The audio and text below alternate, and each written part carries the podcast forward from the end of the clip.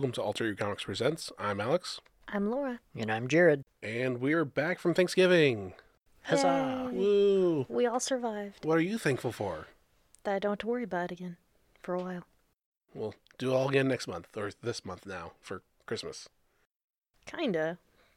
I don't know. To me, Christmas is way different than Thanksgiving.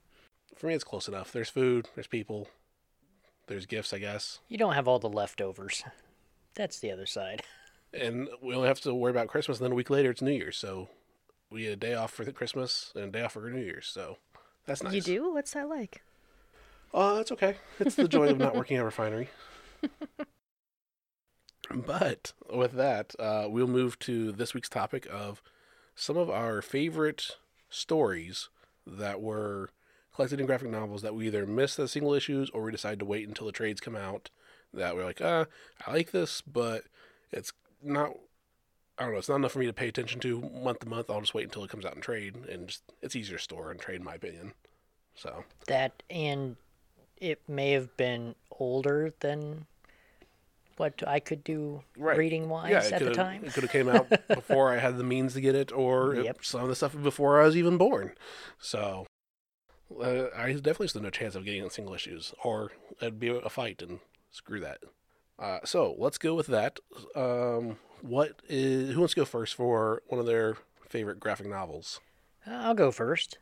Uh, I went with uh, first one is the New Teen Titans: The Judas Contract.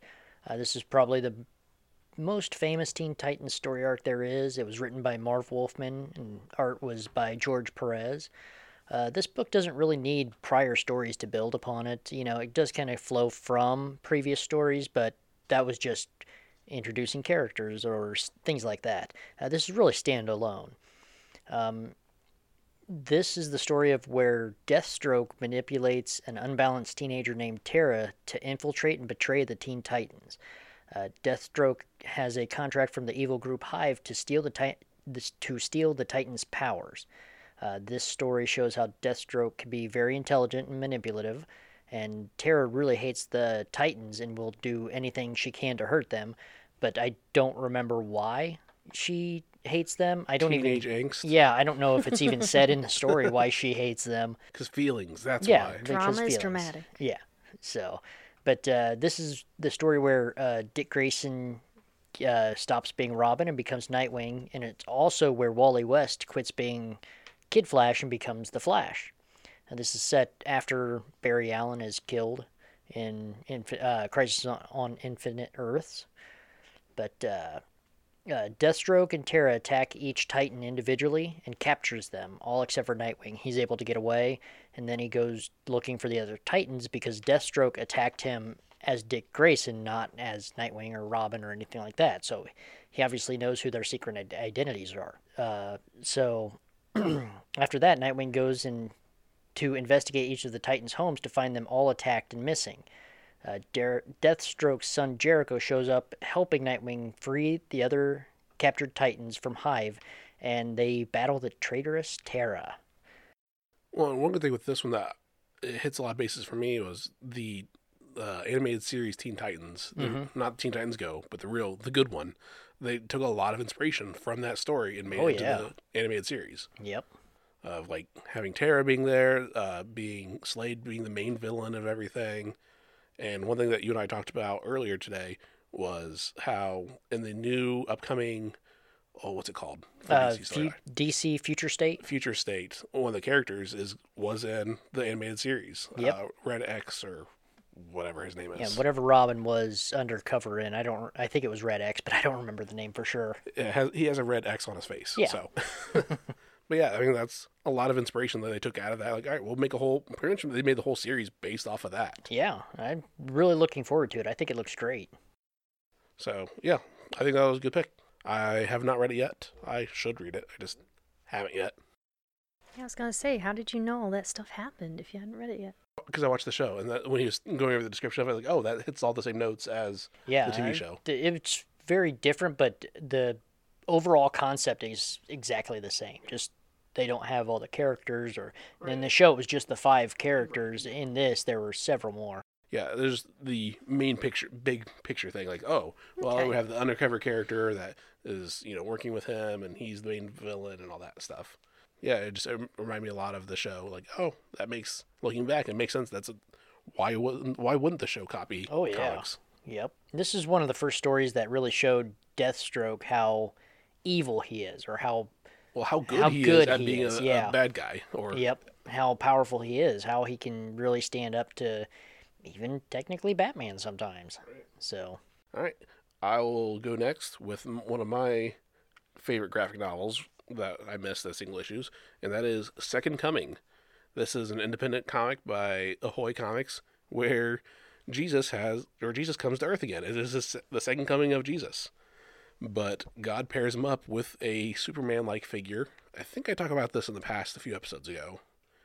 I want to say back in January or so possibly. but this one is definitely satire. Like, don't. I know when it first came out, there were a lot of people that were yelling out, like, "Oh, it's sacrilegious uh, having Jesus being not according to the Bible and everything." But it was cool to see a more grounded approach for him, I guess. Not as iconic, but like more of a regular human being sort of style. And then him uh, understanding the modern problems of Earth. Because at one point, the Superman figure, like, beats up a bunch of criminals and knocks them unconscious and goes to go after the mob boss. He comes back. He's like, "Wait, what happened to everybody?" He's just like, "Well, I healed them. They were hurt." He's like, "You don't hurt bad guys. They need to be hurt because they're evil. We need to beat them up so they learn a lesson." And it really spirals out a little bit of that from there. Where like, oh, according to this, uh, the people that wrote the Bible weren't really paying attention. Like they would only listen to what they wanted to hear. So the people in power were like, "Oh, you know, the whole an eye for an eye, a tooth for a tooth makes whatever, blah blah." Like, oh, well, sure, that makes sense. Put that in the Bible. He actually said, "Don't do an eye for an eye. Don't do this." But they just ignored the "don't" part. They only heard what they wanted to hear. And my favorite line from this was when he gets thrown in jail for saying, "Hey, I'm Jesus." Like, okay, crazy person. That's not the first time we've heard this. Throw him in jail. Uh, his cellmate is named like I forget his first name, but let's say it's like Mark Acorn. And like, oh, what are you here for? Oh, I was I got thrown in here for eating acorns. Well, that seems kind of weird, yeah. But then you realize, wait, that's his last. Oh, he was eating his family. Oh, jeez. Like they don't explicitly say it, but like, oh, well, that's weird. The he gets thrown there. Then yeah, like once you put it two and two together, oh, he's a cannibal. That's why he was thrown in jail. oh My God. But I mean, Jesus took it for what it was worth and just went from there. And it was one of those like he became one of the disciples. Like, ooh, maybe you should vet your disciples a little bit more before you start having them spread your word and everything. But yeah, it was definitely a weird one, uh, but it was fun. Like I said, take it take it lightly. It's not intended to be super serious. Supposedly, originally, it was going to be a DC title, but the executives at DC said, "Hey, no, we don't want to have actual Superman teaming up with Jesus and having you know everybody angry at us. We're not going to take this." So they just changed the character, and you can definitely see it's Superman based, but works pretty well. So that was Second Coming. Laura, what's up on yours? As usual, I'm not as prepared as I ought to be. I was gonna go with Spider-Man Noir first. Mainly, the the biggest reason I didn't get this when it first came out was I'm not even sure when it first came out. There was a bunch that came out, so it's hard to say. I'll I'll do a quick Google search while you continue talking about it, though, so I don't have to edit as much. Nah, that doesn't sound like any fun. I gotta make it hard for you. It came out in 2009. Yeah, so that was kind of the years when I was in school and not buying comics. Not, I didn't realize until I moved to Lima that comics come out every week on Wednesday. so that's why I didn't get a lot of things in single issues until I moved to Lima and actually started talking to Mark at the comic shop and everything because I didn't know. And I was always like, how come I can never find these again? I keep coming to the comic shop like once a month. I didn't know that you need to come once a week. And I think actually the biggest reason I have Spider Man Noir is because for our paper anniversary, you got this for me. So, That sounds about right. Because I don't think you had it. Mm-hmm.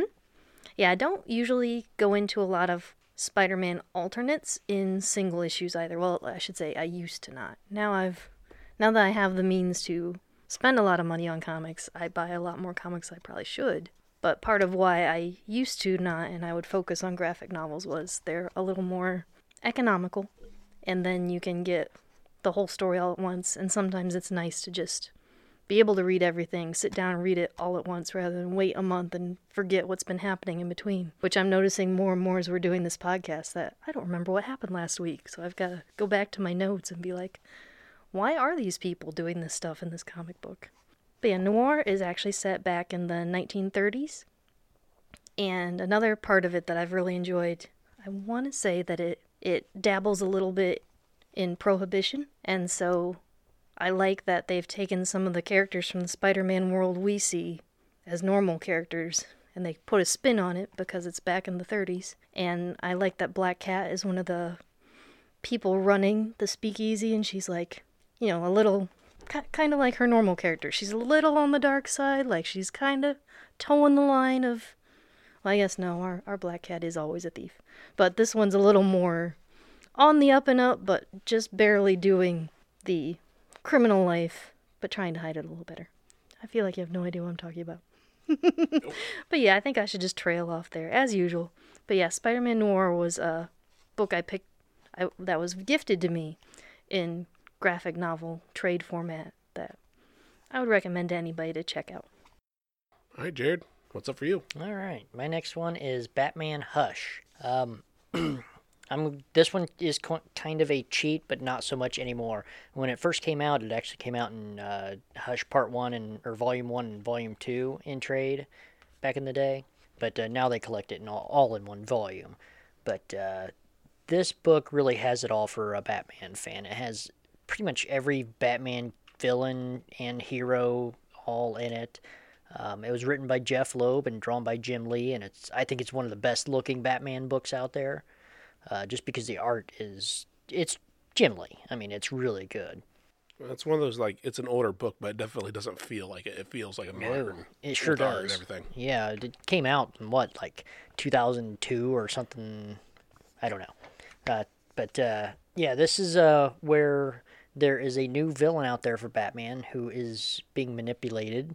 Um, it opens up with Batman rescuing a bunch of kids from Killer Croc, who has taken them hostage which is a little uncharacteristic for uh, Killer Croc because he usually just, you know, either tries to eat something or tries to, you know, they have that emotional twist where he's really not human. He wants to be. So it was a bit out of character for everything, but um, he, it instantly goes into Catwoman stole something and he's now chasing her. Well, he, uh, uh, swinging off of a gargoyle and the gargoyle breaks and he falls is able to slow his fall but he still crashes to the ground really hard because he's up in the sky. And he has a fractured skull and you know head trauma and everything so uh, they get him back to the bat cave and he's using morse code to signal alfred to get his old childhood friend tommy elliot who comes in and does brain surgery on him and head surgery and, and fixes bruce and everything's all good but it they start to go from each of the Batman villains whose Hush is manipulating in this overall story arc. And it turns out that they are running into an adult version of Jason Todd. And they later learn that it's not Jason Todd, it's Clayface, who's being manipulated by Hush to make Batman angry. All manipulation. Much. Yeah. So it turns out uh, his uh, childhood friend Tommy Elliot is the one who is Hush. And it's just one of the best Batman stories there is. It's really good. Yeah, and if I remember correctly, he actually got like reconstructive surgery also to look similar to Bruce, didn't he? Uh, that was later on, yeah. Okay.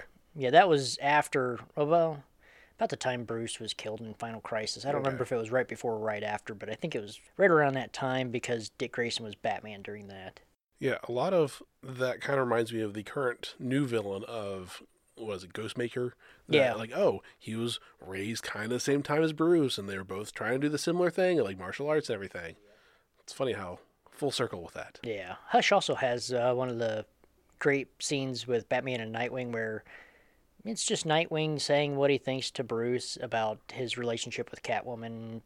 Nightwing's just like, yeah, just tell her who you are, you know. And he eventually does in this book. So it was the first time he revealed his identity to Catwoman. Was it at Christmas again? Yeah, I don't know.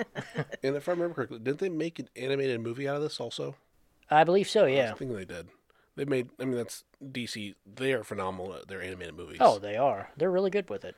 I mean, they pretty much copy the comics, which is perfectly fine. Yeah. Yep, or put a very small twist on them so it's still the main story arc and everything like that. But yeah, they've done great. All right, and next up for me will be a uh, favorite of Adrian's. It is Die. Um, that is just D-I-E, as in you roll a single die. I say you roll a die because it is about a group of friends that gather together for a birthday party. They're in their teenage years, and instead of playing standard D and D, uh, one of the one of the friends has like, all right, we're going to play a brand new adventure you've never heard of before, you've never played before, and he assigns each person just one single die at the each per, for at the beginning. So like, oh, uh, you have the D6 because of this reason. This other person has the D8 because of whatever other reason. And once they roll, it actually sucks them into the game with as their character, so they're actually like living the full RPG. But the catch is they get stuck in the game, and whatever happens to them has real life consequences once they get out of the game. For example, one of the characters, she's a uh, what is like a cyborg more or less. She has a robotic arm in the game. Cause like, oh, that'd be cool to have that. So why not? Problem being is once they left the game, she didn't have an arm because it was cybernetic within that world, Oh, wow. and like they disappeared for I want to say like six months in the real world timeline. So it was very confusing to everybody. They never really explained what happened to everything. But then at the end of the first issue, it jumps to like 20, 30, 40 years later where they're all like in their 40s, 50s, like, and they have kids, they've had lives. They don't talk about whatever happened to them because no one will believe them because you just sound like a crazy person. And then all of a sudden, something draws them back into the game at the end of the first issue. So then the rest of the series is them stuck in the game. You actually see what they were talking about of, oh, this is what was going on. This is why we're all messed up as adults in the real world because we know this is a game.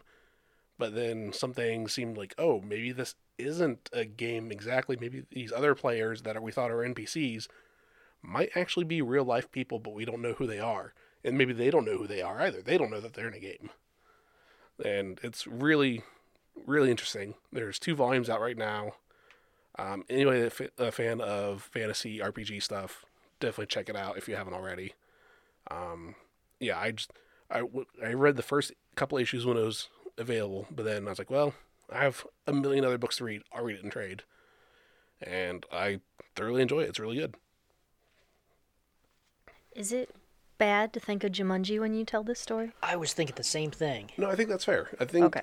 comparing it to Jumanji is very fair with that. I mean, it is kids getting sucked into a game that has real life consequences, and yeah, it's Jumanji with the RPG more or less. Okay. I'm a little thrown off by the dice, so I'll have to read that myself to f- connect the dots. All right, so with connecting dots, you get to go next also. Yeah. Sorry, everybody, that I did a terrible job at this this week, as usual. I think the other, the next one that I'll go in on my list is Ultimate Comics Spider Man Miles Morales. Part of why I didn't get into this back in the day was I realized that Ultimate Comics was not the normal Spider Man universe, and I was really thrown off by how much they were changing the origin story and all that. And then just the fact that it was Miles Morales, it wasn't Peter Parker Spider Man. I was very against that at first, and I had to come to my senses and say this is actually a really good story.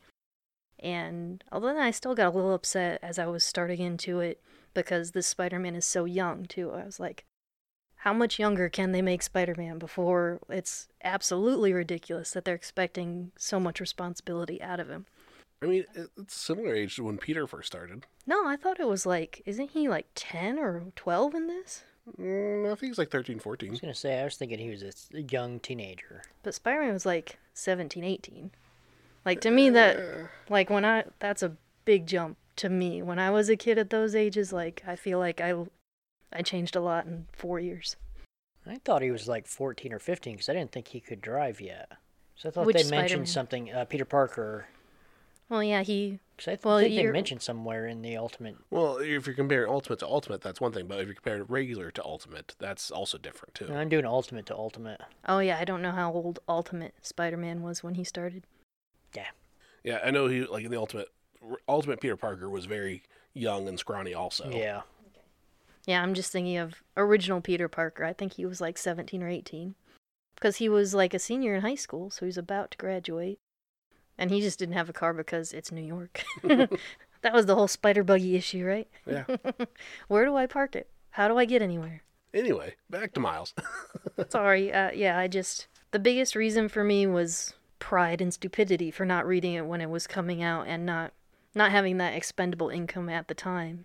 And now I'm glad that they have released them in trades. Um, I guess I was supposed to say Ultimate Comics Spider-Man by Brian Michael Bendis is, and oh shoot, Pichelli is the artist I think, but I don't know his first name. Eh. yeah, we haven't mentioned the names of the other people yet either. So Jared No, I did. Jared did it. I did my homework this time. Yeah, Okay. Jared is making me look bad, so I feel bad.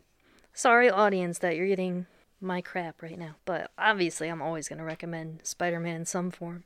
Uh, Although, one thing that's been frustrating me a lot lately, thinking back on this first trade that I read to introduce me to, to Spider Man Miles Morales, the current run is kind of crapping all over this history. Like, because he's in the Oh. main universe, Yeah. and Peter's alive, and yeah, it's kind of like they really shafted the Ultimate Universe. When yeah. they destroyed it. Like, oh, Well, they did destroy it. Well, I mean, yeah, that is the that is the ultimate ultimate universe shaft.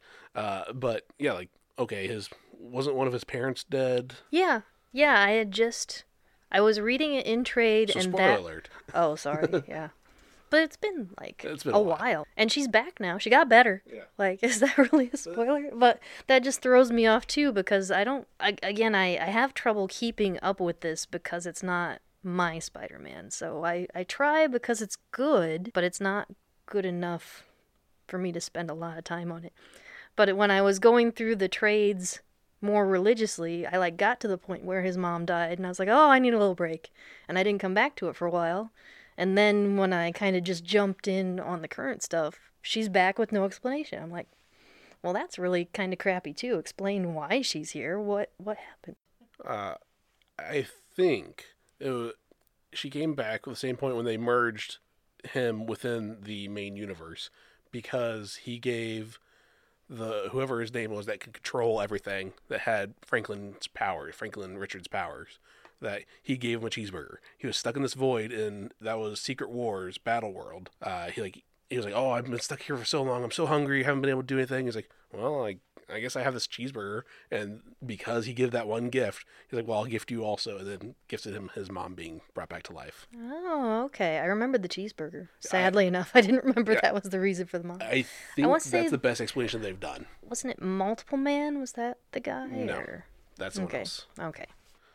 But yeah, it was super weird. They just like glazed right over it, and like, how can he? I don't know. Just the whole explaining like his inspiration was Peter Parker died in the Ultimate Universe. He knew it was a different universe. That was fine, but now he's in the main universe. But no one like. It's so weird how they entangled those two universes, but it didn't change his history, but did. Yeah. It was. It's And especially in this week's issue of Spider Man, which I feel like is okay to segue into a second, the Miles Morales of the 616, if I'm reading it right, it like comes back and he's like, hey, this is my world. Why are you here? And is trying to like push Miles out. And it's like, oh, well, it's about time someone decided, hey, you don't belong here. There Yeah. are consequences. yeah. It, it's super weird and best if you just don't think about it. Yep. But it makes it hard to get the the main push of the villains in the story because again, since I've been jumping around too, that I was like I'm definitely missing something because these guys are really mad and I don't know why. It made a little more sense that there were two miles and they're like, well, this is my life now. No, this is my world. Back and forth. All right, and with that, Jared, what is your final trade of the week? Okay, my final trade was Civil War. Um, it starts with Another the, Brian Michael Bendis, if I'm correct. I believe s- no, uh, Mark Millar. Mark Millar. Ah, oh well. That uh, starts off with uh, the New Warriors, which who are doing a TV reality show by going out to find villains and beat them up. That's pretty much the premise of their It's reality reality TV TV, show, show. So this time they bite off a little more they can that they can chew, and they pretty much nuke a couple neighborhood blocks. Or one of the villains. I don't know. what- I don't remember which one. It was one of the heroes that he got supercharged and couldn't I control thought, it. I, I thought it was a villain. Uh, Or he might have been a reformed villain. Because Yeah, he- because the forget his villains were just minding their own business and they got attacked. I, I thought it was Prestige that overpowered and like blew up. And it was, I want to say it was somewhere in Ohio actually too. Um, See, I thought it was Connecticut. I'm not sure now. It's been a while since I've read this. uh, Where's I- Google? maybe I should have reread this for this. Anyway, well, But anyway, I'll, I'll yeah. Google, we'll Google it while you explain. Yeah, uh, we'll move forward. Um, so uh, one of the villains explodes. I'm gonna stick with my villain theory, so we'll go with that. And it, they uh, take several neighborhood blocks with him. This prompts the Superhero Registration Act, in which the superpowered beings must sign the registration in order to be able to operate. Um, Iron, Man, Iron Man is pro signing, Captain America is against signing it, and then all the superheroes pick sides. Uh, the biggest shock for me was when Spider Man took off his mask, showed the world he is Peter Parker, and teamed with Iron Man. That was the biggest shock, but they kind of ruined it for me later on because they did the whole undid Mary Jane and his marriage. It it was Nitro, the villain. Aha! Got one over on you. That's Uh, probably the first one in. It was 10 the years. hero uh, Speedball that survived. That's why I was confused. Oh, okay. He, he's the only one that survived it. Okay. So, but yeah, um, Peter Parker and I loved the run where Peter Parker, Aunt May, and MJ were just kind of on the run after Civil War ended. So that I really wish they would have continued that with his unmasking there. But uh, the Iron Man is basically locking up anyone who's not signing the Registration Act. If you're, Hero, not, if you're not registered, you're Yeah. you're breaking the law. Yep, you are a criminal in his eyes, and he's locking them up left and right. It splits the Fantastic Four for a little while. Uh, X Men are divided about it. I mean, it really split the Marvel Universe, but uh, the ending was a little mundane. Uh, it just kind of they were they had this huge battle, and uh, they were going at it, and Captain America just realizes they're not fighting for the people anymore, and just drops his shield and gives up. And that kind of sets up his death, which didn't last long. Yeah, for me, like Civil War, the trade was like, all right, this is setting up the era. It's not necessarily just that one book. It actually changed Right. the whole Marvel scene for a long Right. time. It's like because most trades, you know, come and go. It is what it is. That's the storyline. Nothing really changed in the grand scheme of things. No, but I think they still mention the Hero, Superhero Registration Act here and there, don't they? Every once in a while, like, Yeah. especially as a jab at Tony, like, hey, remember? Yeah, you think you're always right. You were Yep. wrong about that. But I think there was a Spider-Man or Well, there's the new thing. something like that where one of them's registered, and you're like, uh, Well, there's the new Kamala's Law, which is part of Outlawed. maybe that's where, what I'm thinking Where of. if you're under age of 18, then you have to be basically registered maybe and that's have what a I'm thinking trainer of. and all that stuff. So, but yeah, this is one of Marvel's top books ever, and they actually adapted it into Captain America: Civil War, the movie. Yeah, one of my favorite things scenes that were in that too. I'm not sure if it was in the main book or I think it was the main book where they where both sides where Tony's side is starting to recruit supervillains. Like, okay, we know you're a villain, but you're fighting with us, so we'll forgive your crimes whatever as long as you help us bring in other people, be it heroes or villains. And then Cap was like, all right, I see what you're doing. We'll do the same thing. He reached out to the supervillain community, like started recruiting a couple of them. Then all of a sudden, Punisher joined, and Punisher immediately killed the villains that were Yeah. on the team. And they're like, "Wait, what the crap? They were on our, t- our side." He's like, "No, that's not what we're doing. The moment we start having bad guys on our side just because it's convenient, then we are bad also. So no, we are not going to have them."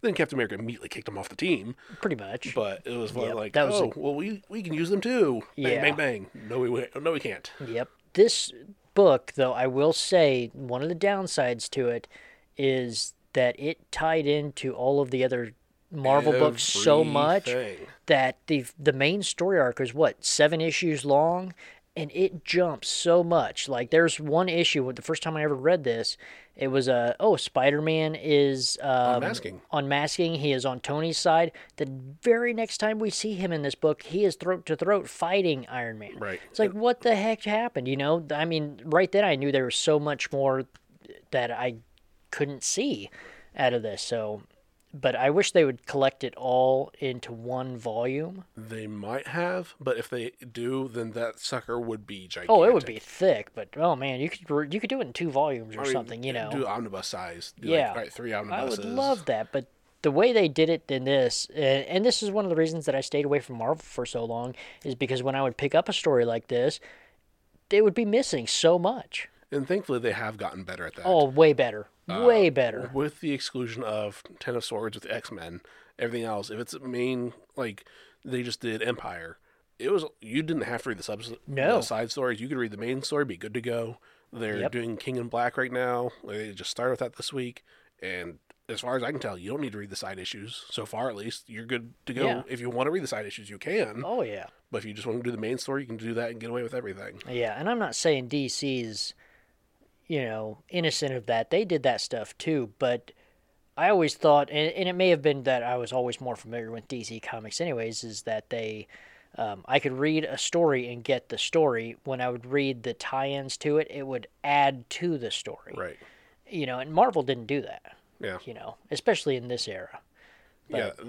It was definitely a bumpy patch. Like, oh, we'll just do everything. Oh, yeah. And then uh, they've definitely scaled back since. Oh, I think yeah. they've learned enough people complain, like, hey, guys, we can't do an event every single six months and you expect me to buy everything. Yeah. Yep. And if you can get the entire story to this with all of the side issues, it is phenomenal. It makes the story so much better. But the the main seven issues, it's lackluster in spots. But it's good enough as oh long yeah, as you are it willing was to. one of my picks. That is Right. one of my favorites out there. Don't get me wrong. right. If there's any I'll gaps. s- still criticize it. At this point, if there's any gaps in the storyline, just Google it. and then Exactly. you'll still be able to be fine. yep. Or just go watch Captain America: Civil War. There's like quite a bit difference between. I know. book Yeah, I just I was surprised. I love that movie. Yeah. so All right, and moving on we- to my final trade for the week. Um, I'm gonna kind of cheat and do two in one. It's I'm just going to go with a, a story arc as a whole, and that is Batman: The White Knight series. So there's the White Knight, Curse the White Knight, and then there's a current White Knight Harley Quinn ser- single issues that are out. Uh, this one tells the story of what if Joker went sane? What would happen then? And the short answer is it kind of drives Batman a little insane of Joker being sane, where he knows that the Joker is bad no matter what. I don't care if he says he's uh, Ned. Ned? Jack Napier. or Jack, Jack Napier. I was like, I don't care if he's Jack Napier or if he's Joker. He's still the Joker. He's still the bad guy.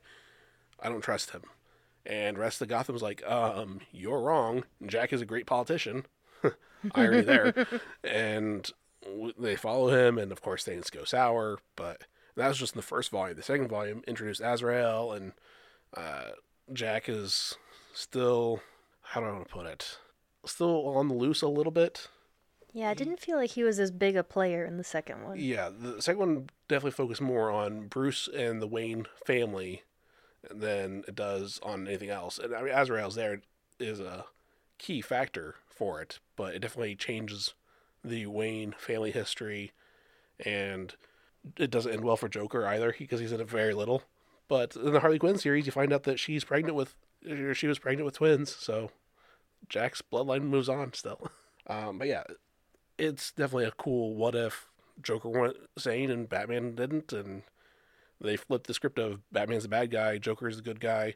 We find out that there's multiple Harley Quinns, which is kind of weird, but but whatevs, I guess. I don't know. Um, but yeah, I would definitely check out the White Knight series by Sean Murphy. Yeah, I also recommend that one because I read it outside knowing what was really going on with the Batman series. It's self contained. You don't need to be familiar with what Batman's actually been doing. Yeah, it's part of uh, DC's Black Label line, so it is its own universe. It's good to go, independent of everything else. All right, Laura, what is your final trade that you want to mention? I think that just for the heck of it, I'll mention Huck, which was by Mark Millar, Rafael Albuquerque, and Dave McCaig. Um, this was sort of a story of what if just kind of your normal Joe had superpowers and he just used them for normal things. Like, there's a cat up a tree. Everyone calls him is like, hey, you're going to help me with this cat up the tree, right? He's like, yeah. And I want to say his goal also was every day to do something good. Like, he was just a very, I almost want to say simple. Like, yeah, folksy's a better way to say it. Like, he's, he's good hearted. He's, He's a good guy. yeah.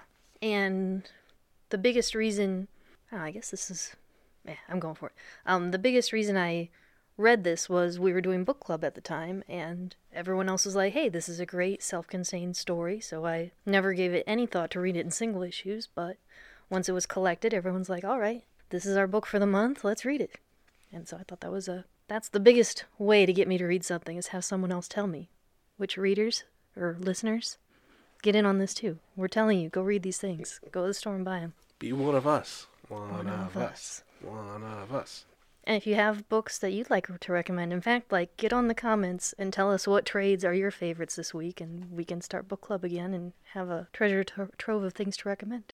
I have a runner up. Yes, good. Um, We're Night- running a little long time, so Okay, Nightwing. What? How? Nightwing: The New Order. It's set in the future where Nightwing releases this device that uh, takes away all superpowers. Uh, his son ends up having superpowers, and there's this whole thing that goes on. But that was a good one. I'll do a quick run up then too. Walking Dead. I read it in trades and then got caught up to single issues, but yeah, zombies, Walking Dead, TV show, multiple TV shows. All right, Okay. that, that it. So we'll now. move on to our single issues of this week slash last week, um, the week of Thanksgiving slash the week of December the second. Um, I know my picks are all from this week because I'll, I'll be honest, I don't remember what came out last week. So I was like, right, these are what came out this week. Those are fresh in my mind. Good enough. Um, and I'll go first. I'm going to have a double honorable mention because we're making this as we go, and why not? I'll be quick with both of them. First one is Overwatch Tracer London Calling, where it follows the Overwatch character named Tracer, and it actually fleshes out the story a little bit in the Overwatch uh, video game world, where the there's a superhero team that's named the Overwatch. It's kind of like the Avengers, but they've since disassembled, and she's running around town. Her her ability is super speed, and she finds this like robotic underground world and helps them out because they can't. No one will respect them or treat them right in the actual world. And she's like, "All right, I, I can try to help you out." And she gains, she like gains familiarity with them and sympathizes with them. Like, oh, you're you may be robots, but you're still like people, and you're still cool. So Yeah, and they bonded over music, which was pretty cool too. yeah. And my other honorable mention quick pick is Erratic by AWA Comics, where this there's a kid that can only be a superpower or a superhero for 10 minutes of every day. That's all he can do is just 10 minutes. But he kind of has I don't know, he has like a bit of a Spider-Man feel to me.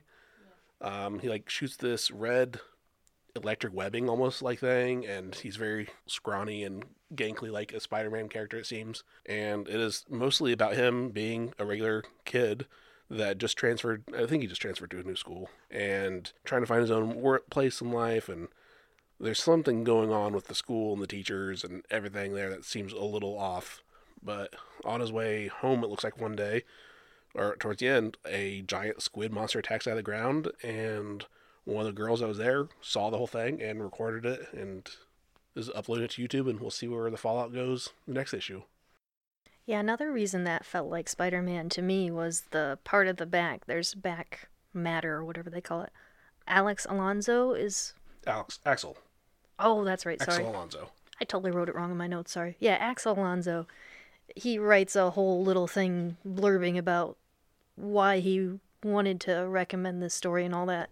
And he basically says, like, great power and great responsibility. And I'm like, total ripoff. What the heck? Yeah, it's kind of a, a ripoff of Spider-Man, but with the caveat of he can only use his powers ten minutes a day, Yeah. which is a cool little handicap. Then, all right, so those are my two honorable, two and one honorable mentions. Oh, one last thing is they're both a five-issue miniseries, so that's a nice little small investment. You don't have to go too deep on it. Who wants to go next? I'll go next. Uh, my honorable mention is going to be Deceased Dead Planet number six. This is the second last issue of the Deceased Dead Planet series. Um, if you've been following this before, you know that uh, the anti life equation has turned everyone into zombies. They're, in this book, we get like three different groups that are all trying to do their own version of getting rid of the zombies. Their own solu- yeah, their own Their own solution. their own solution of the zombie plague. Yes. So um, it kind of starts to track all three of those to a degree. Um, we kind of leave off on one of them early on, but uh, we know what's happening with them. Uh, John Constantine is kind of heavy in this, and Trigon, if you notice, is on the cover. So he makes a big play in this issue as well. What's the saying? Hell hath no fury like the devil. Yeah, pretty much.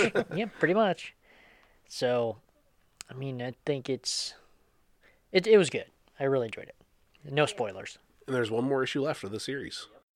I got a kick out of it too. At one point, they they kind of did a test run of one of their plans in this. And when they came back, everyone's like, "Well, how did it go?" And I think it was Superboy or somebody was like, "Well, she did try to kill us a bit." Which and is I just fair. like the way he's phrased that. Just just a little bit. She tried to kill us. All right, Laura, what is your honorable mention then? Hmm. Sorry, I got lost between honorable mention and real mention.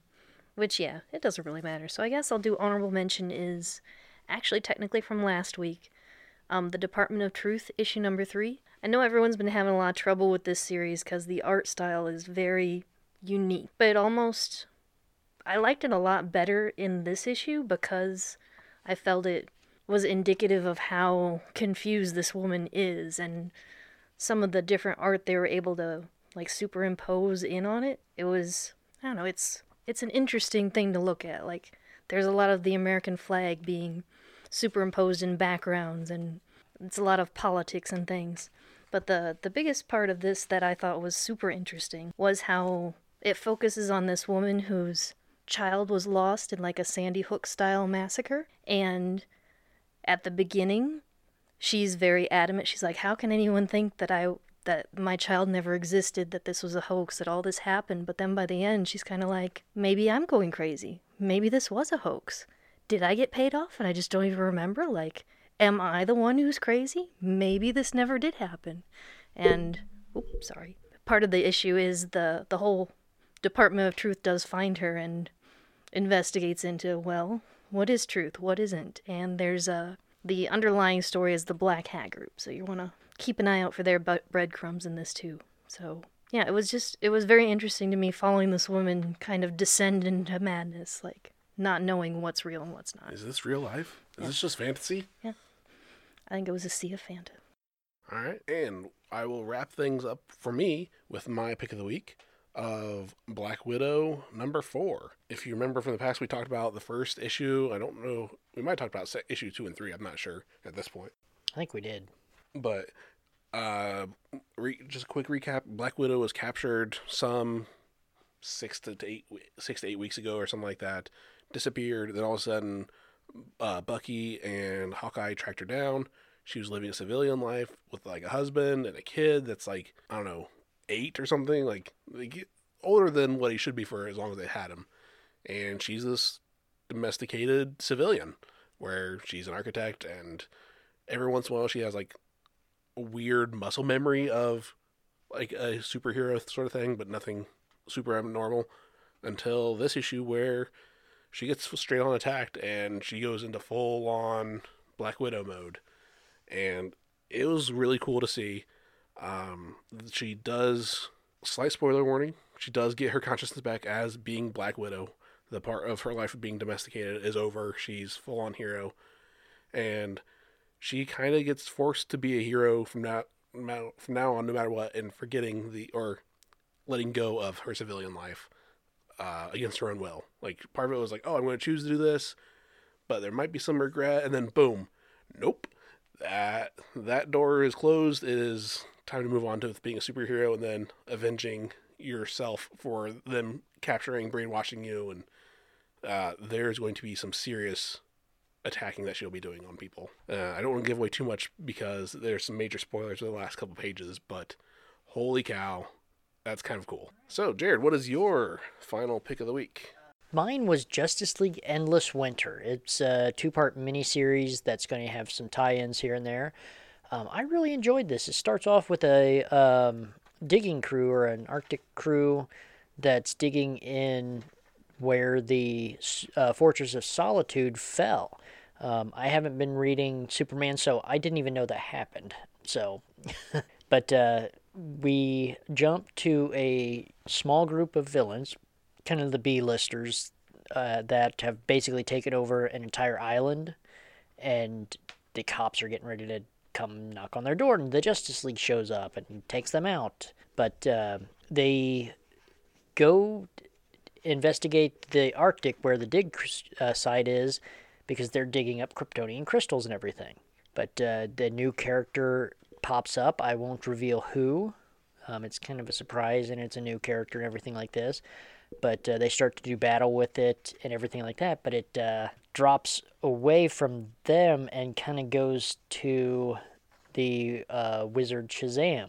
And there's a little bit of a. I won't, I'll stop there with the spoilers, but uh, it surprised me the characters that came together and what they're releasing to fight this thing. So, desperate times. Yeah. Desperate measures, measures and such. But it was pretty neat to see those characters standing together because it was characters that I don't remember ever interacting whatsoever and would never think to have them interact. Well, and this is also like this is going to be a a miniature wide series. Like it's going to affect a lot of different smaller yeah. or not a lot of different series for like one issue here, one issue there, sort of thing. So it's going to have its influence on the rest of the right. DC universe. And it's kind of a Christmas issue also because yeah. it's got the Flash kind of. He's talking about how do you balance family life and you know with the work life and everything. So. Yeah, that was almost annoying to me. I was like, Flash, no one wants to talk to you about your family. Like, for, just give it. the vibe I got for everyone was like, "Eh, Flash, you're on your own." We're here for work. I don't yep. have time to deal with your family stuff. Also. And another thing I think is good to mention, like I was surprised too that I thought it'd be a one shot, that this would be over. It's one story, but it is continued. I think it says at the end in the Flash. So if you want to follow this, make sure you order the next Flash too. All right, Laura, what is your final pick of the last two weeks? Hmm, what is my final pick? I don't know. That, that's. I kind of wanted to talk about erratic, but you already did. So can I just pick erratic sure. again? Yeah, you can make that your pick of the week. yeah, but yeah, you already hit it all, and I tail dovetailed off that. So cool. So, so we'll move to our favorite section. Everyone's favorite of who is your favorite hero of the week, be it fictional, real life, whatever. And I'll go first, and I'll say Axel Alonso and the rest of the AWA team for making a brand new comic book series or comic book line called AWA, um, where they are their goal is to help uh, pu- help publish uh, new and creative stories that are beneficial to everybody the collectors, the stores, the actual uh, creative p- people behind the comics themselves, the creators, the writers, and artists, to just overall help the industry as a whole. And so far, they've I've read a good portion of their stuff, and it's been pretty good. I know, like uh, Year Zero, the zombie book, they did five issue mini or five issue run, and then they did all right. Now we're doing Year Zero Part Two. Like they're just doing five issues at a time to see gauge the audience, uh, see how much they like it, and then continue on from there. So it's some cool stuff. It's some independent stuff and creative. So I like them. So I'm going with Axel Alonso for spearheading the creation of AWA Comics. Who wants to go next? I'll go next since I'm prepared. Well, sort of. I don't know anyone's names, but whoever at DC is doing Future State. I'm really looking forward to that. They're really shaking things up. Things look great. The art looks good on everything. I'm really excited to see all the new story arcs, and I've I'll tell you, I put every single one of them on my pull list just because I want to I want to check it all out. Yeah, and I'm I like that it is only a two month thing. Like, hey, they'll release it for January and February, reassess what hit, what didn't, what did people like, what did people not like, and then DC's going to continue on after that and who knows what'll spin out out of, out of that also. Yeah, I'm looking forward to it, and I think it could really change DC Comics. And quite honestly, they're going to have to do something, you know, dramatic just to keep the doors open. It sounds like. I mean, they keep laying off salesmen and this and that, and anything that I think AT and T is the parent company, so anything between them and Warner Brothers as a whole, Like they just announced that all Warner Brothers movies next year will be on HBO Max and in theaters same day. So like that is definitely a weird, bold choice. Say, all right, we're still releasing it. It'll be in theaters and on that on HBO same day.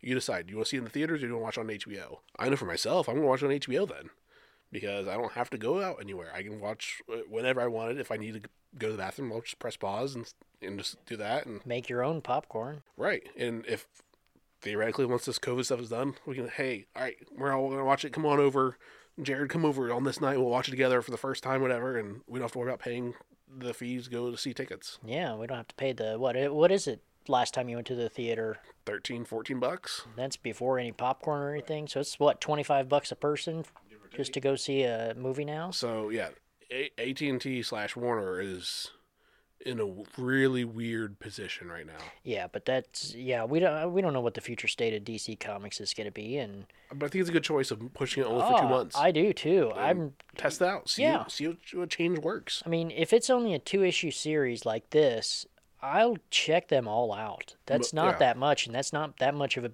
commitment. I mean, they are releasing a lot, but it's not a long term commitment for Right. them all. Yeah, most of them are two issues, like one in January, issue two in February, with the exception of Batman, who has like four different books. Yeah, I think And, Superman is like has a and couple. some are four issues, like so it'll be two a month, which they're already doing two a month anyway right now. Yeah, So what's but it, some of difference? it's like um, some of it looks like it's Bruce Wayne, and some of it looks like the new Batman. right.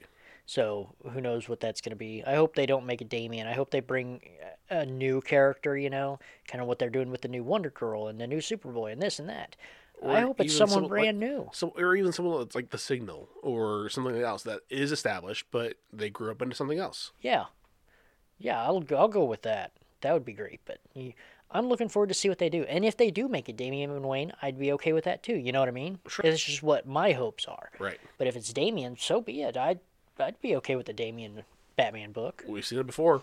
Yeah, it's worked out. yeah. All right, Laura, who's your hero of the week then? I think I'm going to go with Hoban Washburn from the Firefly series. Wash. Yeah, because it came out last week, and I thought it was a really good. It's not so much a trade, but just a standalone graphic novel. It is an original graphic novel. Yeah, and it's called Watch How I Soar, um, by Joss Whedon and a whole bunch of names. Go go read the names It was yourself. inspired by Well, Joss yeah, Whedon's Firefly. That still counts, I think. But it's a collection of stories that go over Wash's life, and like I think that it's kind of a what if too of if he. well, Spoiler spoilers. alert. Yeah. If he didn't die at the end Yeah. of the Serenity movie, Yeah, I feel like everyone knows that by now. Like you should. how do you clean But- a reaver? Put it through the wash. Yeah, yeah. I think that's a little bit of the beginning of it too. Um, spoilers more, but it's like page two. They're cleaning up the ship, but it's kind of a, a what if? Oh, if if he'd had children, if they'd retired, if they'd done this, if they'd done that, and then it's some flashbacks to when he was a kid. How did he become obsessed with dinosaurs and yada yada? Like, it, it was just a very good book. So I think that he should be my hero because he was a good character and did great things. Could have done great things if this had actually happened. He did great things and could have done greater. Yep. All right, so that'll be our episode for the week. Uh, just a heads up in the future. I don't know. Towards the end of the month, we may not do a couple. We may take a couple weeks off because of Christmas and New Year's. So we'll see what happens. But until then, we will be back next week, barring any big change. Yeah, we plan on being here next week. So thank you for listening. Thank you for sharing on social medias because I know you listeners are doing that right now, right? Yep, here, invite pa- your friends. I'm gonna pause. Now do the sharing. Done. Share it. Yes, I'm. I'm, I'm gonna keep doing it. Keep sharing it right now. I know you're not doing it yet. You can share while you're listening. Can you? Yeah, you can. You can press the share button. It'll be fine. Okay. All right. So yes, thanks for sharing. Thanks for listening, and we will see you all next time.